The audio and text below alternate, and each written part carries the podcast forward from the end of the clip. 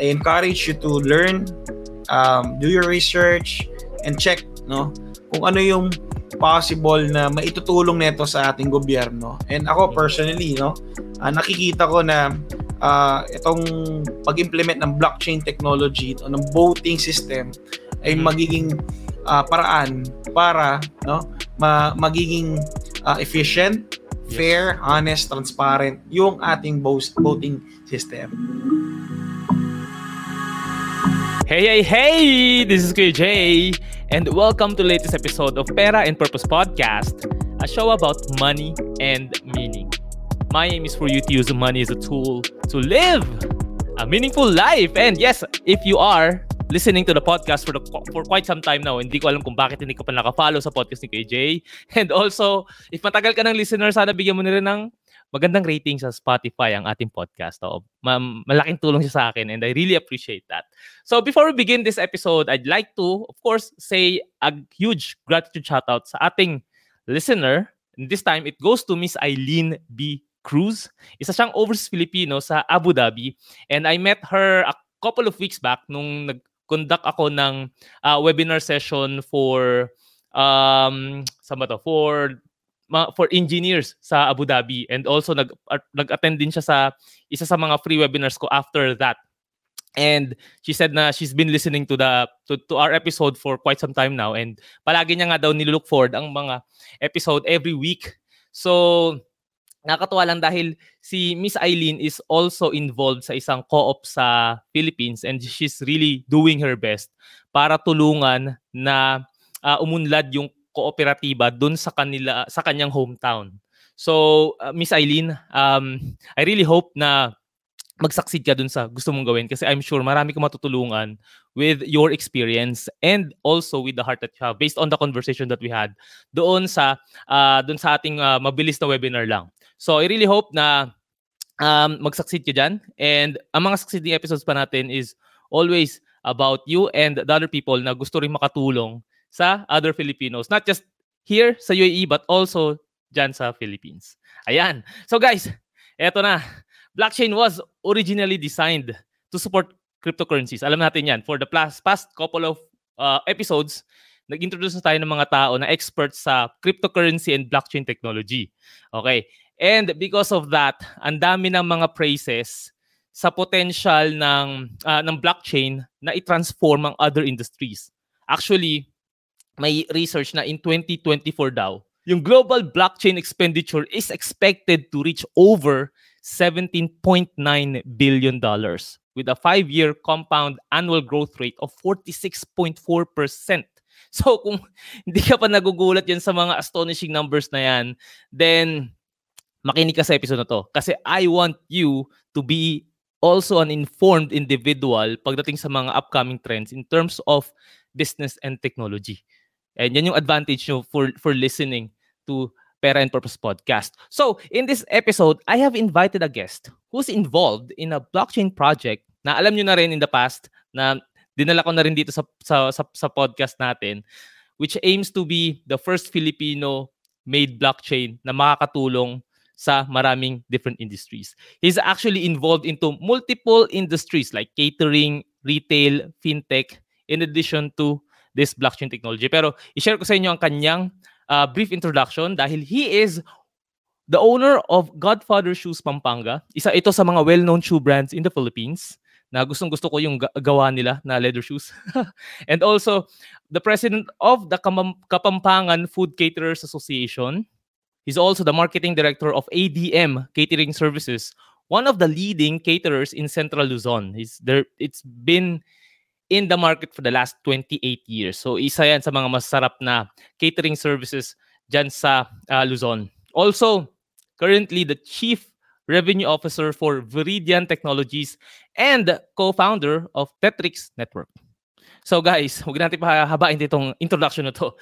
To help us understand the top real-life problems that blockchain solve, please help me welcome Mr. Felix Asuncion, ayan, bro. Gandang ganda. Hello. Hello, hello.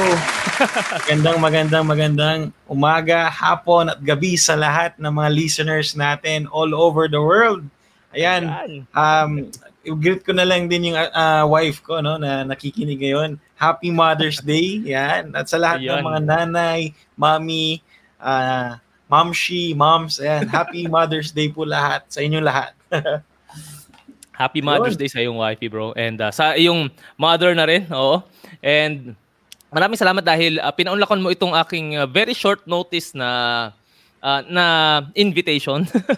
and I'm really glad na nagkaroon tayo ng conversation or magkakaroon tayo ng conversation rather about this very important topic na related sa blockchain kasi I've invited Eman uh, in the past and ang dami niyang na-share sa audience natin about decentralized finance. Pero right now, I want to discuss naman kung ano ba talaga specific na sinosolve na problems ng uh, ng blockchain. And it's something that I'm also still trying to understand.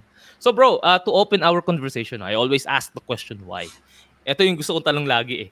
Why do we need blockchain in our life? Ayan, yan yung first question. Ayan, sige. Bakit natin kailangan yung blockchain? No? Siguro backstory muna tayo bago tayo na involved dito sa blockchain technology. Um, I came from medical field kasi mm-hmm. I'm a registered medical technologies. Yeah. And then I worked for about two years sa corporate uh, mm-hmm. uh, industry. And then after I worked there, uh, I helped my parents back in our catering business. Mm. So, uh, napaka-diverse nung uh, experience natin magmula nung uh, nag-aaral ako from from a medtech, from working as a corporate guy, and then jumping to helping my parents sa uh, catering business namin. Mm-hmm. And as I grow up, nakita ko and na-realize ko na there are a lot of things na we really need to improve. No? Nandiyan mm-hmm. ang logistics, Andyan yung pag uh, bookkeeping, pag-store ng mga data, no? Imagine mo yung mga kliyente namin way back 10 years ago, hindi ko na sila ma- maalala pero uh, but they are they are uh, part of the history ng isang negosyo, no? In mm-hmm. which um, napaka in, naging importante noon sa amin. And as I grow up, um, naging uh, um, parang inspiration ko rin yung mga tao na nagiging uh, successful their their their own ways no I'm always asking them mm-hmm. kung ano yung mga bagay na ginagawa nila so yung mga experience yung pinagsama-sama ko and then I actually started doing business when I was 17 years old so habang wow, nag-aaral wow. ako nag-uumpisa na ako magnegosyo and mm-hmm. and after which um, I decided to apply all these learnings to help my parents sa catering business namin. Mm. And then after noon, alam naman natin what what, what happened, no? Nagkaroon tayo ng pandemic. pandemic, no? Yeah. Actually, pandemic is uh, the wake up call sa akin. And uh, actually, during the pandemic, doon ka rin nakilala si Emma, no? Just imagine, mm. you're able to start a company na nagkakilala lang sa online games, no? but but uh, going back, parang naging wake up call sa akin pandemic. Ano kaya pwede kong pasukan? Pa- ano pa pwede mm-hmm. kong gawin na parang magkaroon ako ng sense of purpose na makatulong pa sa ibang tao in terms of simplifying things. Okay. And then um we actually venture into a, a company in which uh, we engage in a fintech company. Mm-hmm. And then sabi namin bro, man, bro, uh, maybe we can start or incorporate a, a business company wherein we're talking about blockchain. Okay. So, kumbaga, sabi ko sa sarili ko, napaka-diverse ng blockchain. Pag sinabing blockchain, ang, ang hirap niyang i-explain in a layman term sa mga tao. But to make it simplified, no, which is our tagline is blockchain simplified. Mm-hmm. Sige, sabi ko let's venture on this uh, no, on this field of of of, of technology. So fast forward, ayan, na-engage kami and we started our company here in the mm-hmm. Philippines. Mm-hmm. And um, later on, we'll, we'll continue the story kasi we'll be flying to Dubai next week. and of course, to see Kuya Jay yes. and all the things that is happening around. No? And makita natin kung ano yung pwede natin maitulong sa mm. ating mm. community. Now, ang question is, ano ang maitutulong? Ano yung bang importance ng blockchain? Yeah. No? basically blockchain from the name itself no block represents the information mm-hmm. and the chain gaya na sabi ng misis ko it is it is a lock chain uh-huh. no uh-huh. hindi mo siya pwedeng i-delete i-edit um i-tamper, no? Whatever in, is in the blockchain, hindi mo yan pwedeng, ano, um, ma, ma, it's actually immutable, sabi nga nila. Mhm. So basically, if this is immutable, all this information on the blockchain is also transparent. Mhm. Everyone can able to see it, no? Like for example, if I send you something, no, ah, makikita mo yung data na yon on the blockchain. Now, importance nito is of course, we're transitioning, no, into a web3 space. Yes. Makikita natin yung yung evolution ng web, no, from web 1, 1.0 to 2.0, no? Yung um, pag-develop or pag um, pag-innovate ng technology. Now we're transitioning to 2.5 to 3 3.0. Like what you mentioned, bro, no? Ano ba yung mga um, important na use cases na sinosolve ng blockchain technology? So on the data retention, no, just imagine um uh, Kuya Jay, yung mga nung bata ka pa, like for example, f- you're you're 5 or 7 years old and uh, of course kung kung nung grade oh, nung grade 1 ako, like for example, you're, you're you're writing something, no? And nilalagay mo pa yan sa envelope. Di ba? And ipapadala mo kung, kung saan-saan or kung kanino-kanino. So, now, on a blockchain, everything can be no stored. It can be put on a the blockchain na pwedeng ma, ma, ma-retain yung yung yung data can be uh, protected. Retrieved, no? Okay. It can be stored, can be protected. And of course, if there's data protection, if there's data retention, no, uh, mean to say there will be also intellectual property.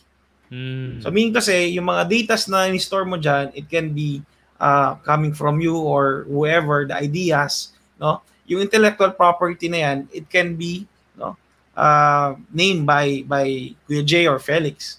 Like for example, you have an amazing idea, no, dyan na po mapasok yung mga uh, digital art, yung mga NFTs, yeah. mga uh, digital music, no? Diyan na Mm. pumapasok yung iba't ibang mga uh, bagay na you are creating and you want to have a sense of ownership and gusto mo ikaw magiging parang um, owner pin- specific idea, Mhm. definitely eh, blockchain helps you to mitigate that problem. no? Okay. So, yun. It's similar to digital cop parang digital copyright siya, right? Para sa mga lalo na lalo na sa mga artists and uh, creatives. Yung Yes, uh, correct, sa, oo. sa intellectual property, no. And actually yes. bago tong ating uh, conversation, I also checked online kung ano na pa yung mga um, iba-ibang use cases and I'm amazed na itong mga to is nang, nangyayari talaga sa mga sa totoong buhay like um, I was involved in real estate last year. I think sa Philippines din, 'di ba? Mahirap i-validate yung mga documents lalong-lalo na yung mga uh, contract to sell or other documents na pinasa pa na sa mga ninu kanino ninuno- nunuan natin. And I believe isa ito sa pinakamagandang um, use case ng uh, blockchain technology para in the future madali na lang i-prove na itong pagpapasahan mo ng property is yun talagang ah, sorry, yung pagkukunan mo is yung talagang may-ari kasi 'di ba sa, Yes. sa Pinas ang dami rin mga bogus na mga peking papeles pagdating sa real estate. So Correct, yun yung correct. yun yung na, napansin ko. Tapos Yes, yes. nakita, nakita ko rin or nap, napansin ko rin nga na pati sa insurance magagamit siya dahil nga like what you said kanina no yung sa, pagdating sa parang ah, sa inventory or pagdating sa mga um sa mga information na consistent na hindi mad- mad- madali mong makikita na okay itong taong to yung in-insure natin and dito mapupunta yung yung pera yung proceeds or doon man sa beneficiary nila. Kaya sobrang nakakatuwa lang and and, and pwede pwede niyang baguhin yung galaw ng isang industry. Ay, And napansin mo rin ba bro sa government na pwede itong magamit? napakalaking tulong nito sa government natin no? lalo na tomorrow will be uh, election dito sa Philippines and we're talking about voting no um, na hindi tayo madaya na or uh, yung binoto mo na kandidato is siya talaga yung mananalo no and napaka um, well it is actually currently being discussed Mhm. but we're hoping na uh, this transparency issue, this this data retention and data protection uh, it will be addressed to the government no? If there Mm. there's one person uh, listening to this no? And you are a government official no? I, I encourage you to learn um, do your research and check no? Kung ano yung possible na maitutulong nito sa ating gobyerno. And ako Mm. personally no? Ah, nakikita ko na ah, itong pag-implement ng blockchain technology o ng voting system ay Mhm. magiging ah, paraan para no ma- magiging ah, efficient, Yes. fair, honest, transparent yung ating bo- voting system. But of course, it just like what I've said, there shall be somebody who gonna stand up, who gonna uh, propose this, and who gonna um, uh, represent this this technology na it is actually a very very helpful system kung Mhm. ma-implement ito. Not just only in the Philippines, but every countries in the whole world. Oo, totoo 'yan. Kasi nga talagang ay, um, ang, ang daming benefits nito in terms of efficiency and effectivity ng mga systems and processes in place ng sa private and public sector. The only question there is kung eto bang uh, innovation na to is is tatanggapin ng mga nakaupo, 'di ba? Kasi ad- alam naman natin na there are cases pa rin na they would still or some politicians or some people in the government would look for projects or um, businesses na magbe-benefit din sa kanilang personal gains. Pero hopefully, sa mga darating na um, na panahon or taon after this election, magbago yung takbo ng ah, pamumuno sa Philippines. Although, ayan, although hindi ako makakaboto, pero I really pray for the Philippines na ah, ganun yung mangyari dahil merong Yes. mga ganitong technologies na pwede nating i-implement.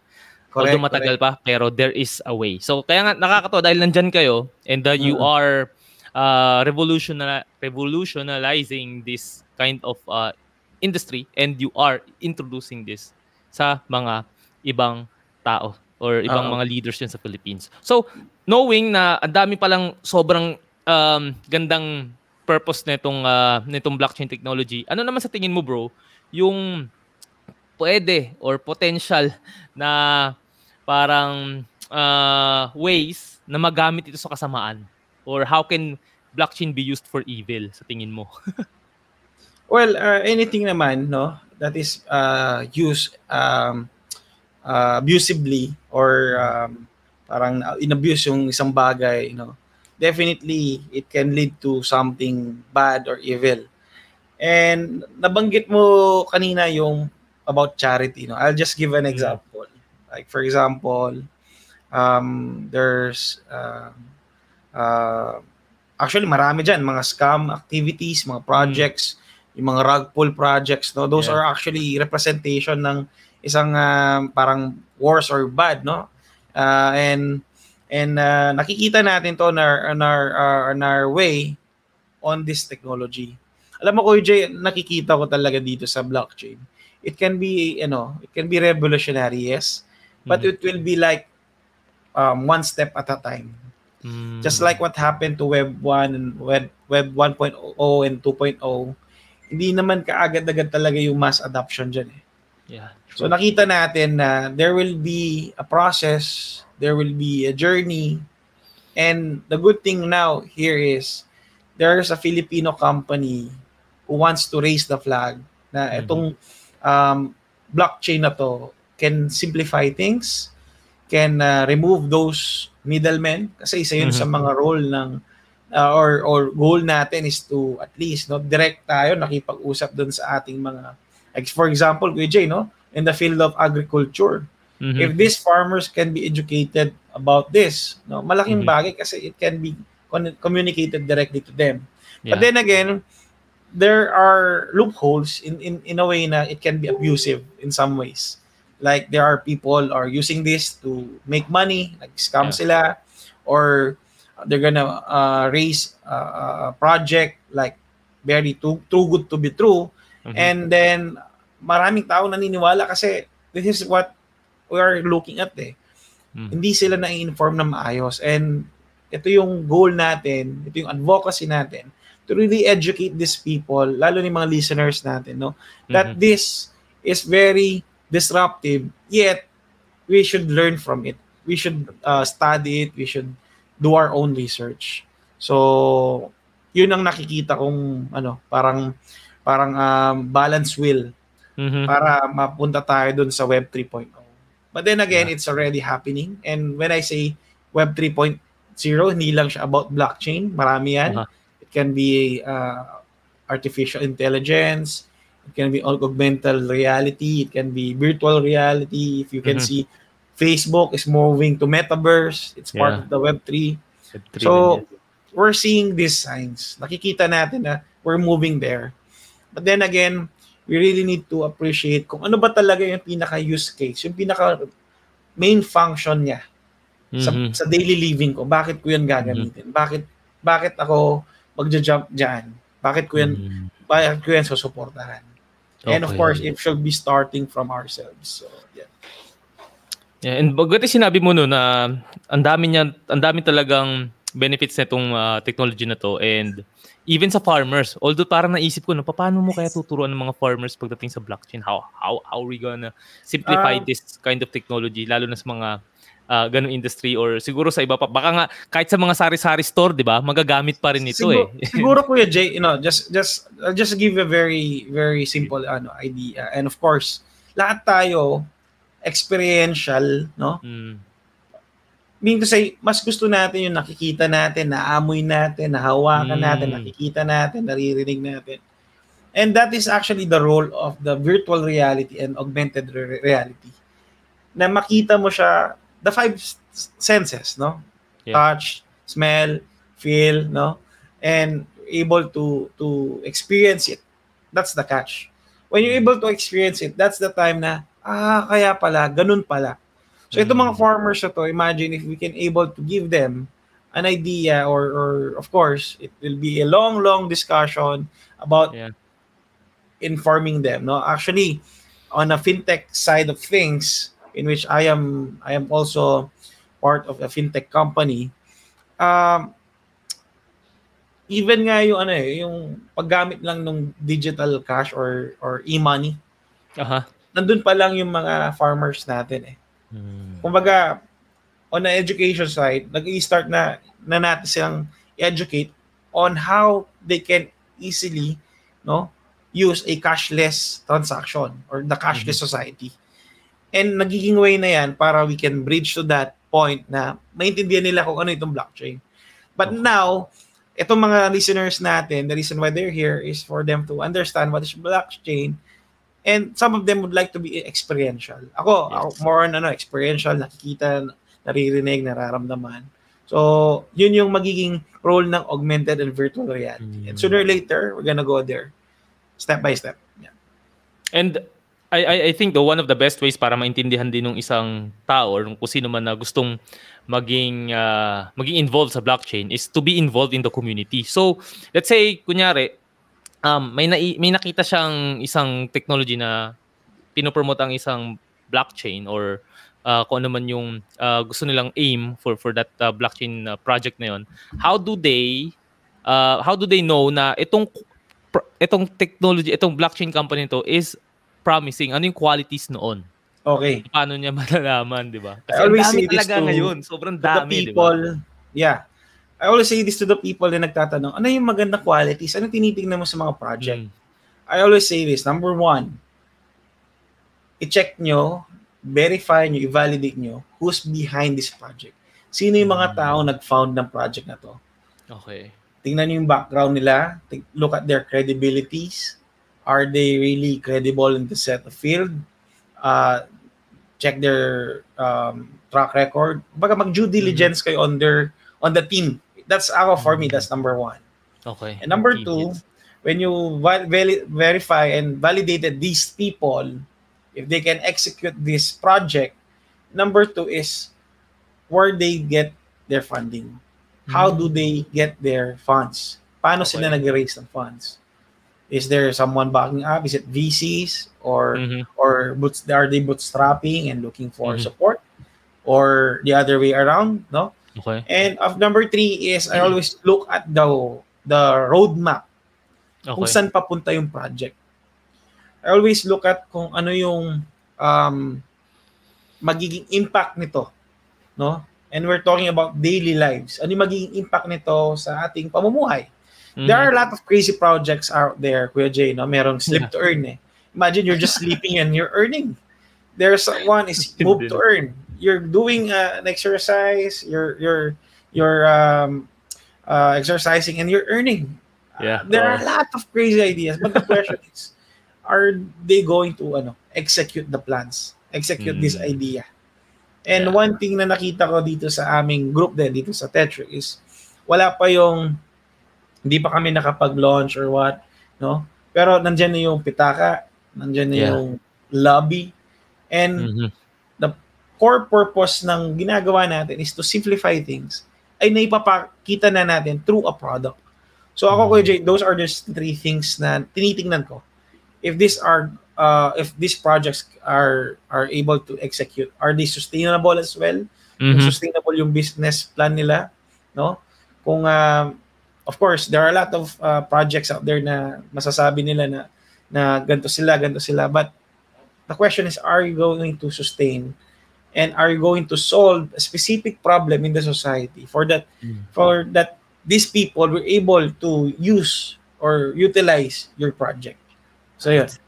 Galing. So it will be the team number one, tapos yung um, kanilang roadmap. Roadmap and then sustainability. Pero eto, paano mo malalaman, follow up na lang, paano mo malalaman na itong ginagawa nila is sustainable?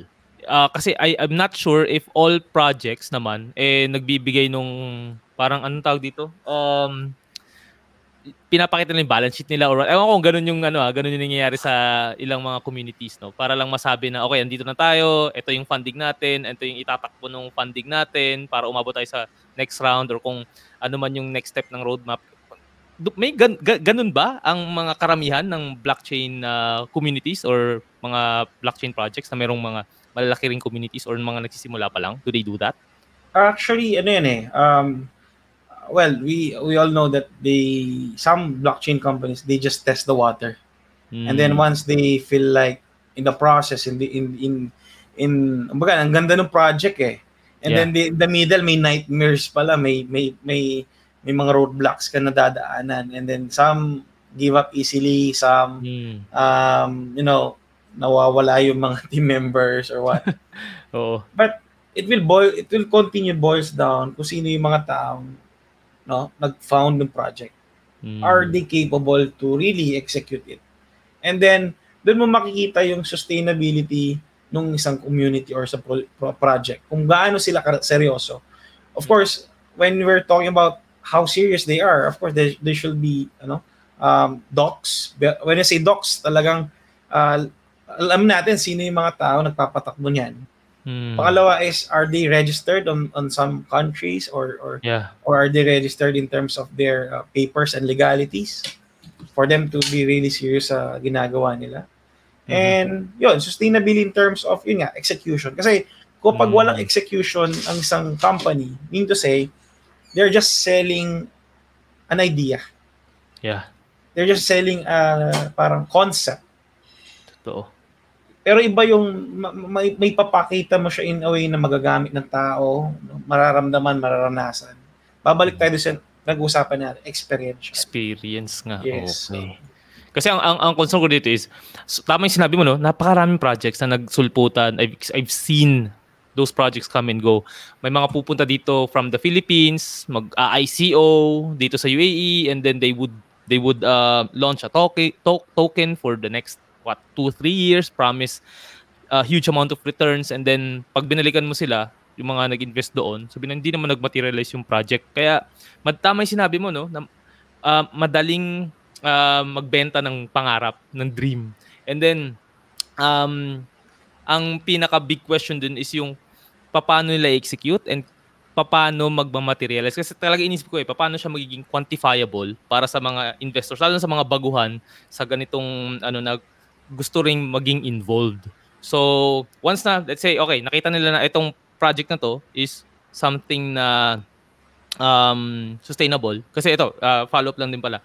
May nakausap din kasi ako na talaga active siya sa NFTs, active siya sa iba-ibang mga blockchain. Ilang beses na siya na, rug pull.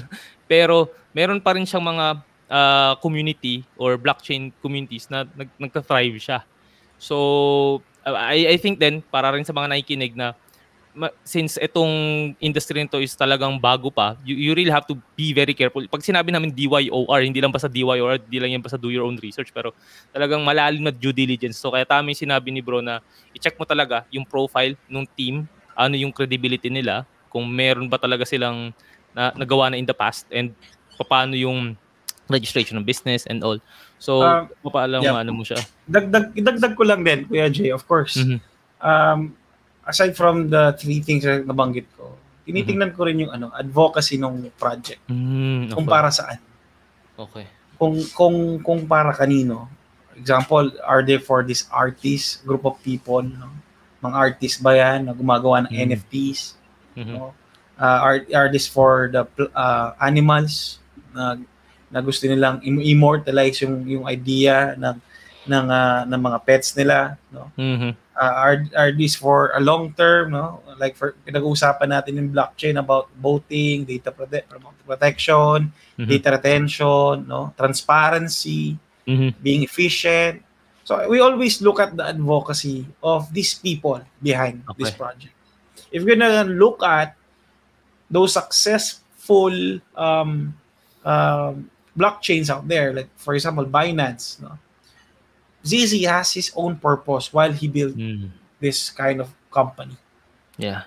Hindi nauna yung profit, hindi nauna yung ROI, nauna yung purpose niya. Yeah, true. Kung bakit niya gustong gawin to. And of course, it's not it's not very I mean, easy, no? Ang hirap i-explain ng blockchain sa regular na layman. Yeah. Explaining blockchain. Nagmumukha tayo parang ang weird naman nito. Ang weird nitong kausap. Parang, parang out of, oh, just just a while ago, no, I, we are actually on an event. Di ba, nakwento uh-huh. nga na sa catering uh, industry kami.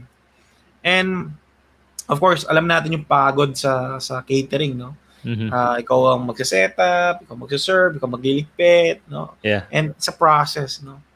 And that's actually one of the core reason ko kung bakit din ako nag-venture into tech. Kasi alam ko, the tech, can be scalable on a mm. global scale as well. Yeah. And while we're there, actually, yung isang kumpare ko lumapit sa, oh bro, musta na ka ganyan? So, in-explain ko yung blockchain sa kanya. And, Uh-oh. and uh, you know, yun, some people were able to invest in Axie Infinity. Mm. Yun, experiential yun. Na, na, naiintindihan nila na play to earn. Yeah. So parang, nowadays, people are being open-minded about this thing, about this stuff actually if you go to different platforms out there Twitter or other platforms ang dami makikita mo may mga parang kumpulan sila mga huddle sila about different yeah. different topics so makikita natin na talagang ito na yung nangyayaring ano transition natin when we're getting there it's just mm-hmm. a matter of time mm-hmm. siguro the best thing what Tetrix did this year last year is we were able to plan Just imagine mm-hmm. six months ago, Kuya Jay, uh, our company Tetrix is we're just like six of people talking about this idea. Mm-hmm. And some of uh some of the people na nakausapan, nakausap namin, they're talking to us and your your your project is quite ambitious because mm-hmm. ang, ang mahal bayaran ng mga developers, mga engineers. Yeah, true. In short, ang mahal ng project na to. But mm it doesn't mean that it is impossible to do, impossible yeah. to execute. And sooner or later, while we are, you know, um, searching for, you know, looking for the right people to be part of the team, mm-hmm. you know, the the man above sent us these people along the way na nakilala namin while we're moving forward. The point here is when you have a project, now, now we're talking about siguro dun sa mga tao naman na nag-aspire or nakikinig dito na gusto nilang yeah. magkaroon ng sarili na project. Yeah. As long as you're solving a specific problem in our community, in our society, we are here open wide, no? Our arms are open wide to accept you because Web3 is all about collaboration. It's all about mm-hmm. being open. No, kaya yung mga uh, ano diyan, mga other D apps diyan are open source, easily yes. to connect because this is the the the the the, the trend. It will be mm-hmm. it will be an open wide network. Web 2 is more about privacy, data privacy, you know, being like like uh, you know, ang nakikinabang sa mga datas natin are the big giant companies. Yeah. But now in the Web 3, everyone, all the organization, no? Kaya ang dami ng uh, organizations diyan, mga DAO, yung mga iba't ibang mga uh, when I say now the centralized autonomous organization that mm-hmm. has their rights on what the company uh, will go or baga may may may rights sila diyan kung ano man gusto ng gawin ng company and these things are evolving. Yeah. Now, the question here is how would you like to build your future? Paano mm-hmm. mo gustong ump- umpisihan to? You're you're listening to this podcast, you're listening to this webinar, and maybe you're thinking na, okay na, on my own little way, I am like, for example, a doctor. Gusto mm-hmm. ko magkaroon ako ng, ng listahan ng mga pasyente ko on their historical data that can be stored on a blockchain. That could be possible. Mm-hmm. You're an accountant. Gusto mong magkaroon ng transparency on your auditing, on your on your filing, on your bookkeeping. You can mm-hmm. actually use blockchain. You are um, a negosyante you, we're talking about tax. Of course, not mm-hmm. everybody will love to hear it, hear this, but we're talking about transparency and taxation. This will really help, no? Putting, you know, the good thing in the table na, well, hey, I'm I'm moving to blockchain and this blockchain will really be transparent. But of course, not mm. everyone would love transparency. Not yeah. everyone would love to be checked, audited, di ba? But then again, this is the trend. This will be, you know, and the, babalikan natin tong podcast na to, Kuya Jay, 10 years from now. yan yung inisip, yan yung actually inisip ko bro, na I'm really happy na nado-document ko itong mga gantong changes sa technology na to. Dahil eventually, tama ka eh, after 10, 20, 30 years, masasabi natin na nung time na umuusbong itong technology na to, we were involved. Ito yung mga usapan nitong mga panahon na to. This is something na pwedeng balikan in the next uh, few or some couple of decades from now. Kaya maganda na meron tayong ganitong technology ngayon na nagagamit. And uh, this is through web web 2 pa lang. Pero the moment that we get to web 3, like ang understanding ko on web 3 is that you'll have your own um, set of internet, 'di ba? Parang personal internet mo siya. So if you have like what you said do, meron kang if you if you're a professional na meron kang ano isang accountant, you got your clients there. So sila yung mga na nasa-servan mo through your personal ecosystem with your service and with your business. So, um, nakakatuwa dahil uh, siguro it's a, it's a different topic na pwede pag-usapan yung Web3 pero kasi yan yung mga kasamang um, kasamang topic ng ng blockchain technology. And ito na lang siguro for the last question for my last question for this uh, episode natin ano.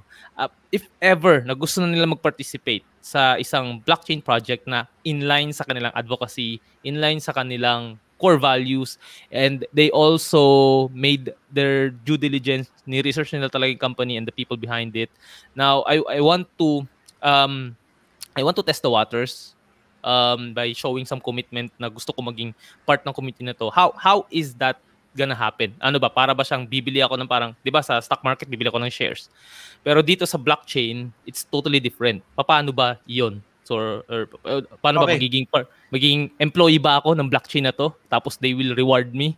Para may I think may ganung may mga ganung DAOs na they reward the people who's uh, working for them in exchange of tokens or what. Pero I'm really not that 100% sure pa. Yes, there there are actually other blockchains who are parang mayroon silang community rewards, no? Mm. Others are actually tatlo yan eh. Merong merong um, uh, mga developers if they um, report bugs, fixes, mm. reward sila ng mga blockchain companies. For communities naman, if they want to participate in building the community, they are being rewarded. And now, if you want to participate on this kind of project field, no, um, the first step actually meron ano, iba dyan, no? They go to a whitelist, no? Mm-hmm. Um, yung iba kasi uh, bago sila mag-ICO or initial coin offering, dadaan muna sila ng mga di- different phases. We have mm. seed phase, pre-sale, private, mm. no? Uh, public phase, and then initial coin offering. Now, if you really want interested to at least try, you know, uh, of course, um, kung na-meet niyo yung credential, na-check mo lahat ng Mm. ng ng mga things na gusto mong uh, intindihin dun sa project niyo. You go to the white list, no, or approach whoever um, a person on on on the blockchain. Like for example, in, on Tetrix, ako I'm, I'm the chief revenue officer, or my counterpart is chief uh, investment officer.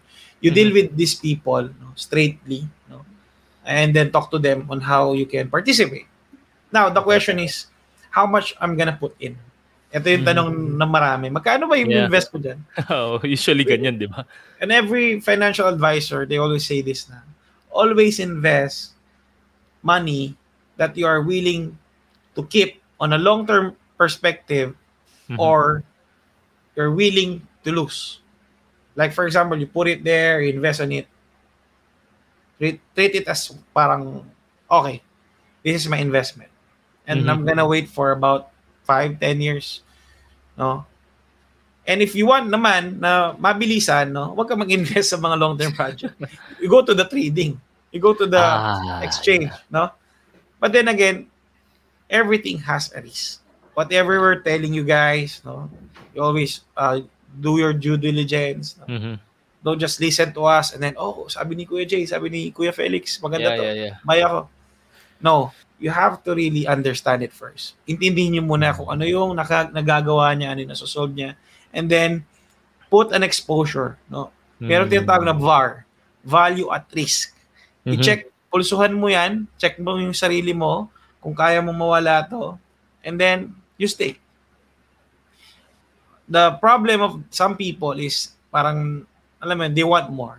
Once they Yeah. taste the the the the earnings, the rewards, they want more. That's fine. And they, want more and they want it fast. They want it fast.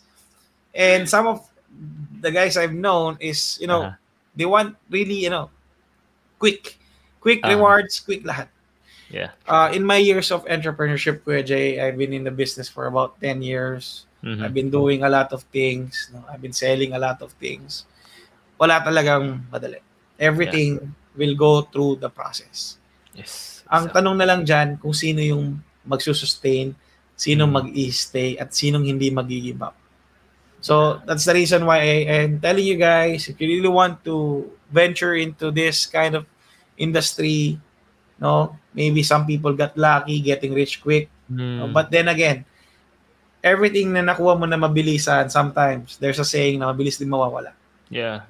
But So, yan. if you get it from your blood, sweat, and tears, you're gonna feel yung yung um, um, alam mo yung yung feeling ba Yeah. na itong bagay na to pinagpaguran ko itong bagay na to um, ginawa ko siya day and night and nakita ko yung proseso Mm. yun hindi mababayaran ng kahit anong pera or kahit anong value yung pro- Yung- process kung paano siya Yung journey, brother. Yung no? journey. Oo. Kinikilabutan ako pag ganito usapan, no? Oh, Ay, yung journey. Oh, yun yung hindi Okay. mababayaran. So, of course, if you want to venture with us, join with us, join this group, join this community, you're gonna see how a startup uh, community, how a startup project grow. No? Kaya ako nag nag-venture din dito, Kuya Jay, kasi nag-enjoy ako na, alam mo yun, learning the things na na gusto kong matutunan para at least mhm. pag lumaki na yung anak ko si Rafa, no? Kapanood niya to, sabi niya sa akin, oh, dad, ganito pala yung ginawa mo. Ganito pala yung proseso na sinasabi mo. And you're gonna appreciate it. Same thing na sa mga tao makikinig dito na if you have kids, you have families, no? And uh, you want to really parang ipamana sa kanila. Yun kasi idea ng blockchain eh. Parang may gusto ipamana na yung Mhm. ipapamana na mo galing sa'yo Mhm. na alam nila na, Mm, uy, kay, kay Kuya Jay to kasi siya yung owner at creator nito. If you want to want to pass that baton and the legacy to your children, no, um, these are the things that you need to consider. No, you have to have at least a sense of purpose of doing this. If not, no, you go to 8 to 5 job or you go to other things. Kasi kapag walang purpose and profit lang pinag-usapan natin, ay hindi tayo tatagal sa kahit anong negosyo, kahit Yeah. anong industriya. Amen. Amen to that. Ako experience that as well, grabe. Iba iba talaga pag chinis mo yung pera, it will not sustain you, it will not last. and it will burn you out. So, alam mo nakakagulat bro, no? Kasi kung hindi, hindi kasi tayo nakikita ng mga ating view, listeners. So, si Bro Felix is just 28 years old. Pero yung wisdom that he has is beyond his age. Ito yung mga natutunan ko ano na, late stage of my life eh. I'm turning 35 na in a few months time. Pero sabi ko, grabe, parang hindi ako, uh, ang dito, parang hindi 7 years younger sa akin yung kausap ko. It's someone na talagang has this wisdom through experience. Kaya ito advantage ng mga tao na as young as they are, they experience, they try different uh, endeavors, mag-fail man or hindi. Kasi ang ang nakukuha nila doon is yung learning. And sana na, um, I get envious of people like you dahil at your age you already have this uh, awareness. Na ako when I was 28 I was just ano ba nagdodota nangongolekta ng sapatos. Yun yung uh, ano ko dun bro. So you you are far far far way ahead of me. Diba, Kaya I'm really Jay, happy. ang, mm. ang negosyo namin catering. Catering. Oh di ba? Uh, yung pinaka ano start job ko doon is tagahugas ng plato at, I was like 11, 10 years old. Nagugas na ako ng plato, tinutulungan ko ng parents. And then, uh, nag-level up ako, naging waiter ako. So, medyo malaking tao kasi tayo. So, hindi halata. No, hindi tayo madudor. And then, alam mo, nagsiserve sa buffet, di ba? Nag, wag ka may gusto kunin na ulam. Di ba? Pipila ka ah. dyan. Mm-hmm. Kaya, nagsiserve. Baga, sa sa buhay, wag, wag kang pipili na kahit ano there's mm-hmm. always a value, there's always a purpose kung bakit mm-hmm. nandyan ka ngayon. Totoo. And then, don't get envy on those people who are ahead of you. Kasi sila yung mm-hmm. magiging inspiration mo. Those people are your benchmark, your guideline. Yes. Para makuha mo yung gusto mo. Kasi, like for example, this blockchain project, nauna lang kami. Di ba? Mm-hmm. To set our foot in in Dubai, to register Tetrix in Dubai, that's the reason why we're flying there. It doesn't mean na walang susunod sa amin. Mm-hmm. Doesn't mean na walang pro- blockchain project na Filipino na gagaya din sa amin. Definitely meron at meron. Meron yan, yeah. Those people, lalo na sa Web3, magiging collaborative yung space. Magiging yeah. full in- inclusive. No? Meron tinatawag financial inclusion sa fintech yeah. industry. Lahat magko-connecta, lahat magkakaroon ng interoperability. Mm-hmm. So if you're listening to this and you are also a project uh, owner or founder, talk to us. Let's discuss any future collaboration. Pag-usapan natin. Web3 is will be very disruptive. And sabayan mm-hmm. niyo lang yung yung pag-grow natin, pag-grow ng buong community ng Web3. And this is this is not only in the Philippines but all over the world. Mm-hmm. Yes. And so ito na, i-announce natin ang pagdating niyo sa Dubai. Kailan nga ito? This is happening on May May, May 11 uh, ba? May 11. Oh yeah, may 11. May 10. May 10. Na May 10. Tapos May 11 and 12, uh-huh. we will be attending yung Future Innovation Summit in which Yon. we are going to represent the Philippines. Yan. Yon. So, dadal tayong flag dyan. Nakabarong tayo. and then, on May 13, ayan. So, we are inviting you guys, if you're from UAE, Abu Dhabi, Dubai, ayan, puntahan nyo kami dito sa aming uh, event. Ayan. Saan ba tayo, Kuya Jay? nasa ano tayo niyan? Uh, nasa pina-finalize ko pa yung venue kasi parang ang dami natin. So, uh, nakausap ko na si Brother Rolls. So, kilala din ng mga ta- ng Filipino community si Bro Rolls, yung owner ng Off the Hook. And I want you guys to meet him as well. Kaya lang, uh, um, i-check ko pa kung kasya tayo doon. Hindi ko ko sa kanya, okay? So, pero definitely, this is happening. Um, there will be a session with Tetrix, paano pa maintindihan ng blockchain technology and how it's gonna help so many people. Itong uh, episode na to is just to raise awareness kung ano ba yung mga sinosolve niya and ano pa yung isosolve niya in the future. So if you are interested to learn more about this, then we are really uh, excited to invite you sa kanilang um, pagdating dito sa darating na linggo. So if you have questions paano sila mamimit, yung team ng Tetrix, just message me or si Felix din. Um, ilalagay ko yung uh, kanilang contact details sa ating uh, description uh, session at description section itong podcast. So, ano nga uli ang social media handles natin, bro? And yung website, that's, uh, sige, pa-share na lang din. Yeah, uh, tetrix.xyz or uh, search nyo lang kami sa lahat ng social media platforms at Tetrix Network. Ayan. And siguro, lastly, Kuya Jay, no? Um, mm-hmm. baka magtatanong yung ating mga listeners, bakit kaya Tetrix? Ano oh, meron? Bakit Tetrix? Ayan. Actually, yung yung pangalan na Tetrix is inspired by a classic game, Tetris. Tetris. Yung yes. game, no? no? 'Di ba? May mga Ah, levels yan tapos, 'di ba? You have to fill in the gap for you to get score. So, kami naman, since ang motto namin is blockchain simplified and to bridge the gap among the blockchains, and since we're bridging the gap, no, we're connecting layer 1, layer 2 from our layer 0. So, ang ginagawa namin is, you know, um, yun, we we get that brand on the ano on the on the Tetris game. Ngayon, yung logo naman na parang na block, no? These blocks actually represents you. Ikaw, Kuya Jay, ako Mm. yung listener natin. And through Tetrix, we're going to no connect. Magko-connect yan. And while connecting, nag nagkakaroon tayo ng blocks. Nagkakaroon na tayo ng mga chains. And while we are talking now, looking backwards, connecting the dots. Sabi nga kay na Bro Eman, uh, Tony Shane, na Michael, halos kami, imagine mo Kuya Jay, we are random people Mhm. Hindi kami magkakakilala personally na parang classmate ko siya nung nakaraang taon, ah, nung bata ako. Hindi. Kami lahat, we are random people who just met, no? In, in, in Online. different in different industry. Now, looking backwards, sabi nga ni Steve Jobs, you can connect the dots looking backwards. Backward. Sabi nga, lahat ng to, that now we're talking, itong mga tao nakikinig para sa atin, ah, sa atin ngayon, there are reasons behind these blocks. May Mm. reasons kung bakit tayo nag-connect. And that is because of the purpose of getting connected. And now, we are here at Tetrix to connect with you all tonight and in the coming days. Yun. Grabe, so, sobrang excited na ako sa pagdating niyo guys. And sana nga ano na eh, ah, mag, mag- ano na bukas na to para isang tulog na lang no. so, guys, ah, excited na ako for them. Ah, and if you are also ah, excited sa na ma-meet sila, then please please please i-message nyo lang ako para magsama-sama tayo sa upcoming ah, meet and greet event. Parang mga artista lang eh no. So, that's that's that's gonna happen for sure. And okay, so that wraps our episode for today. Pero before I let you go, I hope you can listen to the other episodes of Pera and Purpose Podcast on Spotify, Apple Podcast, and other podcast streaming platforms. Also, kung gusto mo ito mapanood tong video to, hanapin mo lang ang aking uh, social media na J. Adrian Tolentino. Ayan, available tayo sa LinkedIn, Facebook, and also sa uh, Instagram. Oh, pero pwede nyo rin i-check yung Purpose Driven Finance. Medyo magulo yung social media handles ko right now.